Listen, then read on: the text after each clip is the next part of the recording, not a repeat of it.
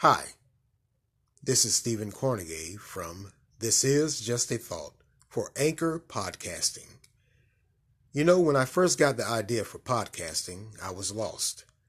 I mean, I didn't have a clue, but after some research, I discovered Anchor. So I said, why not? I mean, it's free, and I love free. It's easy to use. The creation tools are extremely helpful. They allow you to record and edit right from your phone or computer. It's especially helpful for those that aren't too tech savvy like myself. You can make money from your podcast with no minimum listenership. It's everything you need to make a podcast in one place. So download the free Anchor app or go to anchor.fm to get started. Good morning, good morning, good morning. The sun is shining, the birds are chirping, and you are breathing. Today is Friday, October the 7th, 2022. My name is Stephen Kornegay, and welcome to This is Just a Thought. Today's word of the day loll, which means to drop or hang loosely or to act or move in a relaxed or lazy manner.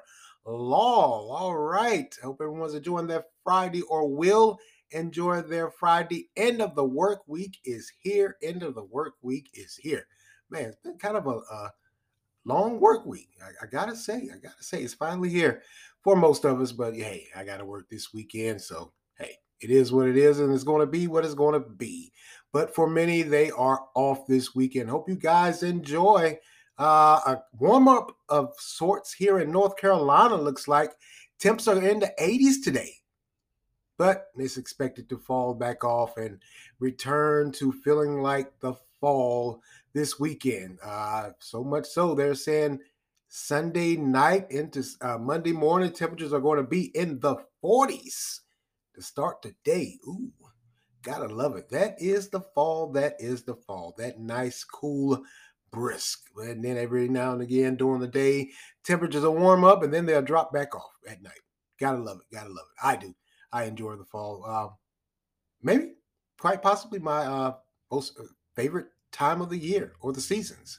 That and early spring. I gotta say, I gotta say, early spring right before it turns to hot, and early fall right before it turns to cold. It just is. It just is, man. But uh, yeah, temperatures are supposed to be in the 80s today. This might possibly, quite possibly, could be the last 80s we see for a while. So enjoy, enjoy, enjoy. All right, let's move along here to some uh, Thursday night football. And let me start by saying I don't know what that was last night. I don't know what kind of game that was last night. Uh, uh, there were no touchdowns scored. Uh, the Denver Broncos were defeated by the Indianapolis Colts 12 to 9, all on field goals. Just was. Uh, certainly wasn't one of the best games of the uh, year thus far. And, and, I, like many, are saying, why is Denver always on Thursday night football? They're not doing anything this year. Yeah, they look pretty bad. Russell Wilson, man, what is his mental block? Because it, you, you got paid, you got millions guaranteed, and you're not producing. Huh. Um, like I said, I don't know what that was last night. I, I, I just don't. Uh, the whole game was uh, field goals. There were no touchdowns scored. 12 to 9 score, all field goals. Just was, just was, man. I don't know what that was. That was um well, you know, the Colts aren't too tough anyway, but there certainly was a lot of speculation and hype with Russell Wilson coming to Denver from uh, Seattle. And now some are either uh, mumbling under their breath saying they can see why Pete Carroll got rid of him maybe Pete Carroll did know something we didn't know. and maybe he did because man, it ain't looking too good for Russell Wilson. Why? What in the world is going on? What is the block? Because this certainly is uncharacteristic. I gotta say, I got to say, man, uh, we'll see what happens. Maybe he'll progress and get better as the season goes along, but for right now, it ain't looking too good for you. It just it just isn't. It's not. It's not. I just move along here. Also, man, of course, uh, oh, uh, Putin's back in the news again. How surprising! He's, uh, of course, renewing and renewing and vowing uh, in order to that he's going to take back control of Ukraine. It's only a matter of time, and of course, his old continuous uh, go-to card. Anyone steps in, U.S. namely, he will pull the nukes out. So much, uh, wow. But uh, he may have a bigger problem. Uh, like I told you guys a week or so ago, he uh, activated or reactivated the draft, or he called up the reservists. And a lot of those Russian civilians, a lot of those Russian citizens, they're fleeing the country. And they're even fleeing to Alaska, a U.S. state. Why? Wow. Uh, President Biden, what are you going to do about that? Are you going to welcome in those Russian uh, civilians, those that are fleeing because they don't want to deal with Putin's war? Man, it's getting very interesting. I gotta say that. I gotta say that because uh, when it broke that, that, you know, hey, I told you a week or so ago the, the Russians were fleeing. They were trying to get out of Russia because they didn't want to go to war. It was Putin's mess. Some of them said, and we want no parts of it. But they uh they somehow, some way, in certain parts of Russia, they made their way up to Alaska, and as you know, that is a part of the United States. So we'll have to see what President Joe Biden is going to do about that. Is he going to welcome them with open arms? The way I mean, it is a U.S. state. It, it just is, and they are fleeing uh, political persecution, I guess. Hmm. Interesting, very interesting. I, I, have no words. I have no words. I just don't. Uh, we'll just have to see how and, and wait and see and, and see how this plays out because this is uh, it, it's very interesting. Well, what are you going to do, President Biden?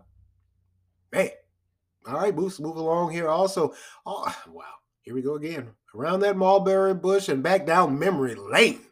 The foolishness of it all.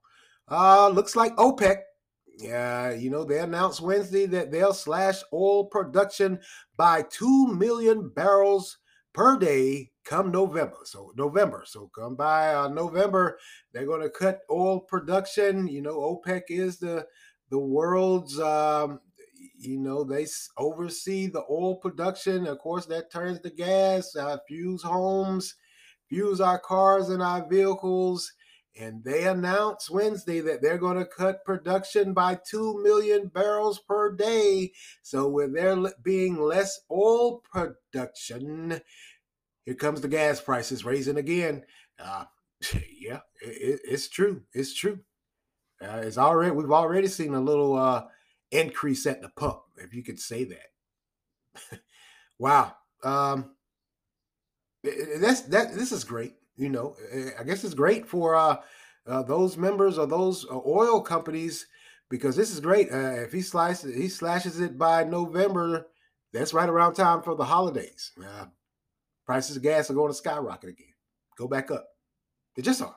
Uh, there's no way around it, and this may be a, a a reason for it. So you have the holiday seasons, and then you have midterms uh, that are going on right around that time, also. Huh, wow. Now, of course, you know, with like always with with these uh, oil reduction and, and OPEC, you know, many people here in the continental United States are calling for domestic production versus that full oil, that foreign oil dependence, and it's it's ramped back up. Um, as for me, I gotta agree. Uh, this is is happening way few and far in between, way too much. This dependence on foreign oil has got to stop.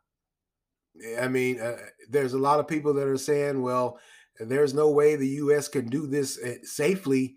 But uh, I think otherwise, because with our dependence on this foreign foreign oil all the time, we, we keep getting jerked around. We just do. Uh, that's just my common man's perspective. And, and I ain't no economist. I ain't no oil uh, conglomerate giant. Uh, but as a common man that gets out every day and goes to work and trying to make a living, and then I have to factor into the, the, the price of gas, which gets me to and from work, or or uh, instances where I have to do other things coming up in the day, and I got to sit there and think and wonder, can I afford this? Can I go and start that truck up and and and run that gas? Or should I just postpone it till I can combine things? Uh, these are the things that we're dealing with. Far, uh, it's, it's, happening way too often. It just is. Yeah, I think we need to go domestic. Um, now, this OPEC thing, I understand it. It does. It is a world. Uh, it, it it gets you know countries. Everyone in this world is involved in OPEC in some capacity because they control the economy. Uh, whether you want to say they do or not, they control the economy here in the United States. They control the economy elsewhere because all of this, that's like I said, with this, uh, uh, me trying to figure out how I'm going to run my vehicle, all of this factors into the economy and just everyday to day dealings. When we have to sit there and, and ponder how we're going to afford gas along with food, clothes, shelter, that, that's absurd to me. And, and, I know many are going to say, well, you know, the price of gas throughout the world is higher than it is in the United States. And even certain parts of the United States, like out there in California, they're already at $8 a gallon. Uh, a few cents here and there is really not going to make a difference. Yes, it is. Why? Yes, it is. And it's absurd that we continue to allow ourselves to be jerked around like this. Uh, OPEC of course, they're making a profit. And the two major uh, contributors or the heads of, of this OPEC is Russia and Saudi Arabia. So what there's also saying with Russia being the head of the largest, well, I should say one, two of the largest producers of oil, with them being, uh, you know, one of the two that with these price hikes and and them reducing the oil oil oil production, uh, it's helping Putin fuel and fund his war. Maybe it is. And maybe it is time for us to seriously look at going domestic, build that pipeline. I, I, know there's the environmentalists, and I understand their argument completely, but I think wholeheartedly that we uh, we have enough wherewithal. We can do it without harming the environment. Yeah, there's going to be some loss. There just is. But this right here every two to three months, we're in a, a, another crunch where we have to raise the price of gas. Has got to stop. Got to start sending a strong message. Stop jerking us around.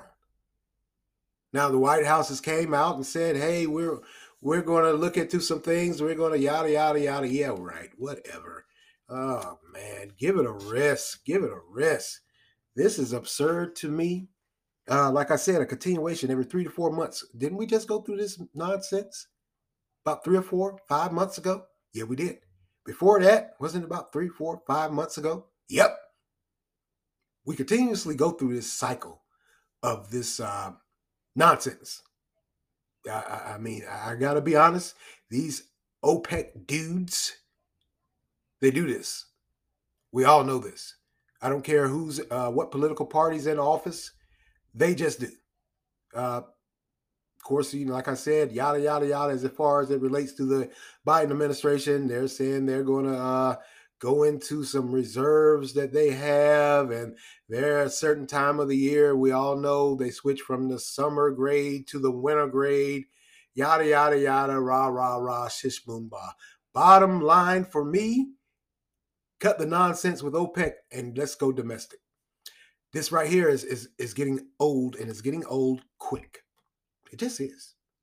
Um, like I said, how many times do we have to continue to go through this before we uh, wake up and say, okay, enough is enough? Yeah. Just absurd to me. It, it just is. It just is. All right. Let's go get it. Uh, I wanted to talk to you guys this morning. Uh, a few months ago, uh, I talked to you guys about a problem that was going on with the United States Navy and its suicide rate. Um, we found out, uh, and now we know that, that we have a problem not just here in the United States Navy, but it, encompasses the military as a whole from suicides. And now there's one particular base here in North Carolina, Fort Bragg, which sits in uh, Fayetteville, North Carolina, which is uh, home to um, one of the Special Forces divisions, the Green Berets, and the 82nd Airborne, the paratroopers. All both of these guys, uh, these groups, when there's a war or a conflict, they're one of the first ones on the front line. They just are. And they're experiencing a crisis also, which many are saying it mirrors the nation. They're experiencing um, suicide. And also, not just suicides, but drug overdoses as well. Now, if you're saying to yourself, um, you could get to suicide, but the drug overdoses, you, you may be bewildered on that. But yeah, it does. Those two do mirror the nation as a whole. Apparently, there's a problem with opioid use on the military installation here in North Carolina. And this might be throughout the United States. Now, what they're saying is that the numbers are alarming, of course, because what they're saying is because during the first two years of, of COVID, the death by soldiers from suicide and drug overdoses superseded combat training or deaths. Eye opening. There's your aha moment yep, there's a huge problem in the military as a whole. Now, when I told you about the Navy suicide rate, they were saying that that was because a lot of people, that, you know, a lot of the recruits or service members went in and and then they found out it wasn't what they thought it was going to be. It went back kind of to recruitment and the, the adjustment of military life life versus civilian life and a lot of people couldn't cope couldn't handle it and found themselves seeing suicide as the only way out where here on the eh, the Army side, and, and more specifically, this uh, base here in North Carolina, Fort Bragg, which by the way is going to change its name. Of course, you know there's a lot of going on with military where they're changing the names of the bases because they are a memorial of sorts. Some are saying to uh, Confederate generals or whatever, what have you, Confederate Army. Okay, whatever. But what's happening here with these suicide rates? Yeah, part of it is due to the the stress of military life, but the overdoses. That's that's eye opening to me.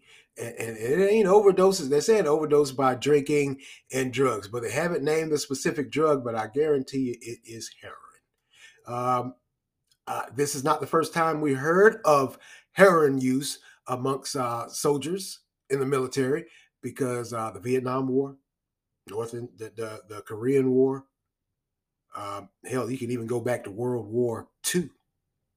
So now we have, uh, you know, an Afghan, the Iran, and Iraq. And, and, well, Iraq uh, looks like the drug use has picked back up. And you know what? What I found interesting. Side note: I was I was just fumbling around on YouTube one day, and there was a video. The the wars that I mentioned before, World War One, the uh, World War II, I'm sorry, and the Korean War and the Vietnam War. The, the, the gentleman that gave presented this uh, uh, video made a very interesting point, which I went and researched, and he was correct. He said it, it every time after a war, drug use picks back up in the United States with the influx influx of drugs being brought into the country, and just the use among uh, returning veterans. Well, these guys aren't even uh, veterans; they're still using it in the military.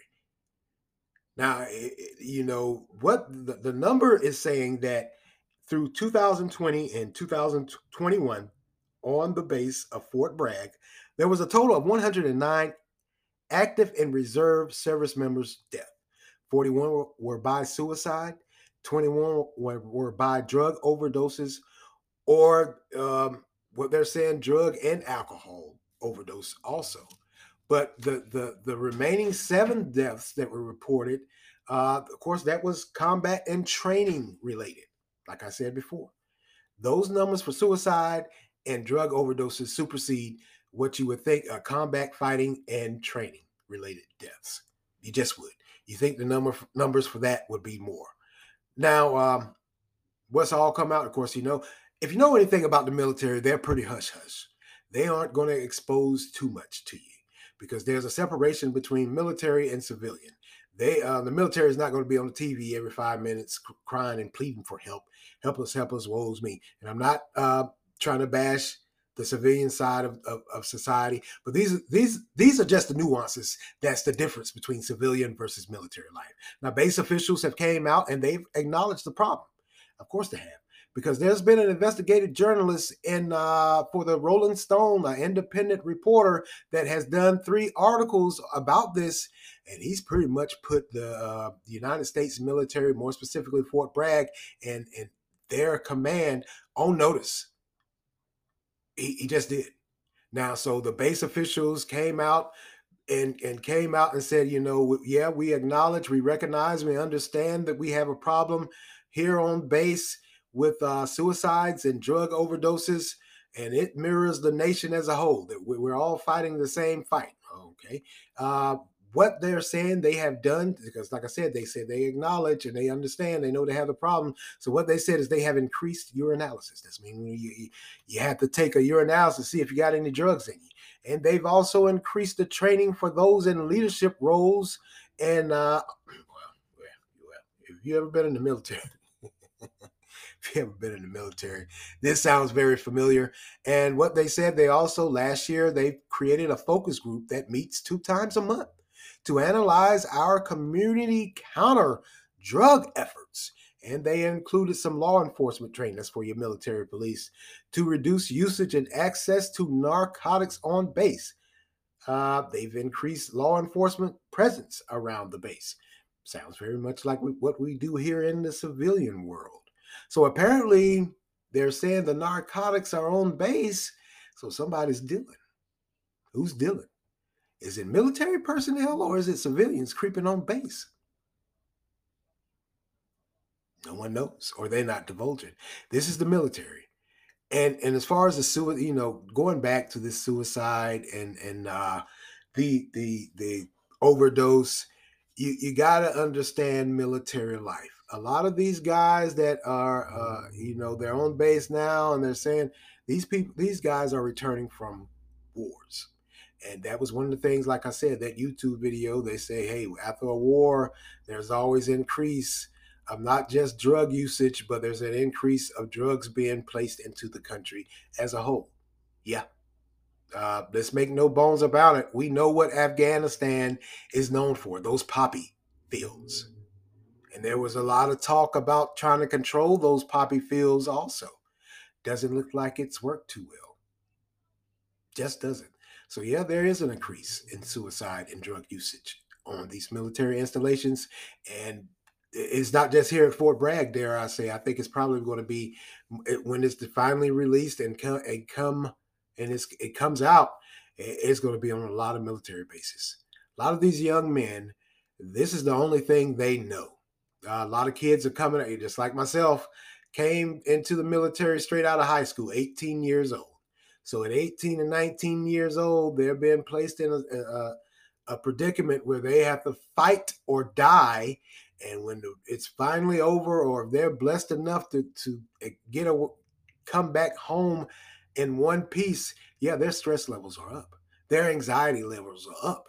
You and I, we could never understand or comprehend what they have seen at this young of age. Now, I'm not knocking those in the civilian world, but you got to understand the military way of life. You don't have a, a, a point eh, or, or say in what you can can do and can't do once you sign your name on that dotted line. Once you sign your name on that dotted line, that's it. You're off. Whatever conflict, or war, or chaos, or catastrophic event that's unfolding in the world, when you are called up, you're called up. You shut up and do what you're told. And, and like I said, who knows what these young men and women have seen? They're, they're returning from a war. They're returning from Afghanistan.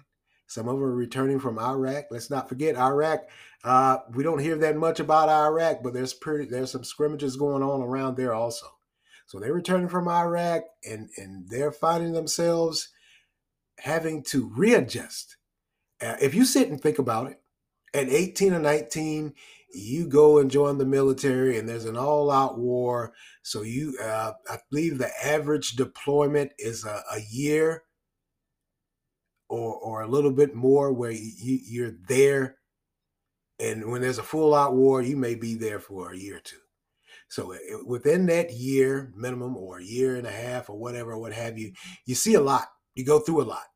And, and at 18 or 19 years old just living in, in everyday society you have to adjust and readjust and have to remind yourself and, and try to comprehend what's going on. Imagine trying to comprehend what's going on how to how to hold it all together when you're sitting there fighting an all-out war. Uh, one minute you're talking to a guy the next minute he's blown to bits right before your eyes so the old mantra old saying that people use drugs to escape reality yeah i can see it it, it, it ain't plausible. It's factual. This is what these young men and women are up against. Um, it's startling to hear that they're actually using it on base. Um, sign of the time. So at 18 and 19, and you're on a four-year enlistment, if you already spent a year or so, almost two years, you might might as well say, off in a foreign land fighting a war, and then you come back and you still got two more years left on your enlistment obligation because you aren't hurt physically, so you aren't going to get a discharge. Now, unless you, you you plead something mental, and then they're going to carry you through the ringer trying to disprove it or prove it so, just like us in the civilian world, many of us, to escape the reality, they turn to drugs. Probably started the drug habit while they were overseas. I know that we all know that was a big thing with the Vietnam War. We found out that hey, a lot of those guys over there to get them through, they were using heroin. Not just smoking weed. They were using heroin.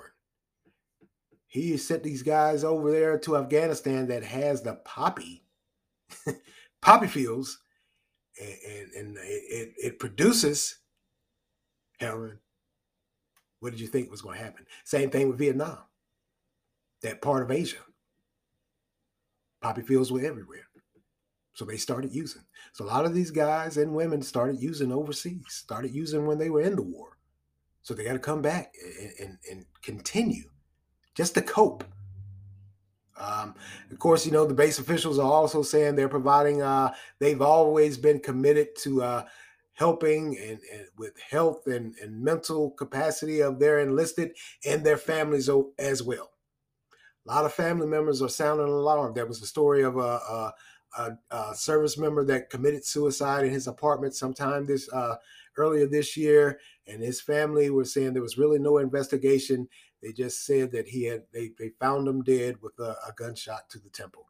There was really no investigation. There was really no questioning as to why or how he did this. It was just he committed suicide. Stress level was up.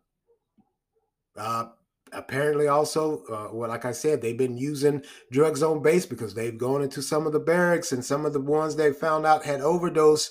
They were using while they were in the barracks this certainly is a very serious issue that uh, it's not getting the attention that it needs. Let's just let's just say it. Let's be honest with each other here. It's not getting the attention that it needs.